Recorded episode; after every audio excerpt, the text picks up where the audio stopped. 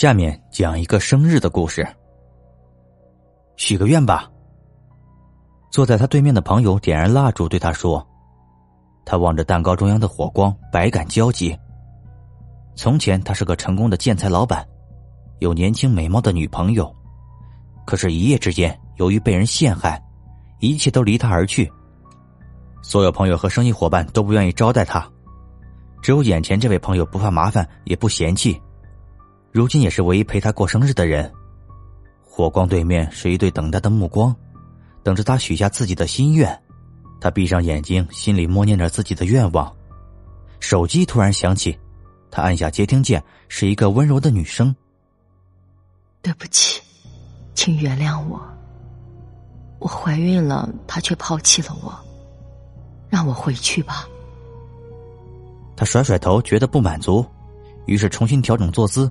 拿出手机拨通一个电话，电话通了，对面是一个男生，他甩甩头，觉得不满足。喂，金立建材公司吗？请问找谁？他没有离开听筒，闭上眼睛，又默念自己的愿望。电话对面突然咣当一声，似乎是电话掉下的声音，随即又传来一阵悲痛的惨叫，足足持续了十分钟才停下来。接着他便挂断了电话。怎么了？还没想好吗？对面的声音好像有点不耐烦了，他这才摆脱刚才的遐想，睁开眼睛，回到现实来。他看了看对面的朋友，说：“我刚才设想了两个愿望，可是都不能解恨满足，也很难用一个愿望同时实现。后来我想了想，要同时让他们都变成一个现实的方法只有一个。于是，我的心愿是，是什么？”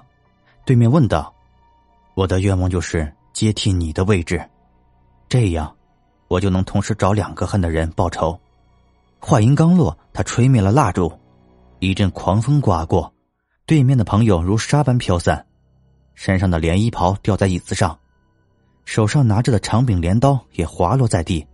他笑了笑，起身披上黑长袍，捡起地上的镰刀，不禁惊喜万分。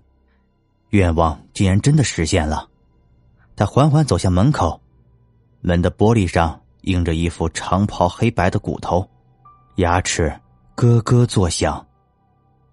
好了，这就是生日的故事，欢迎评论、点赞、打 call，下集更精彩。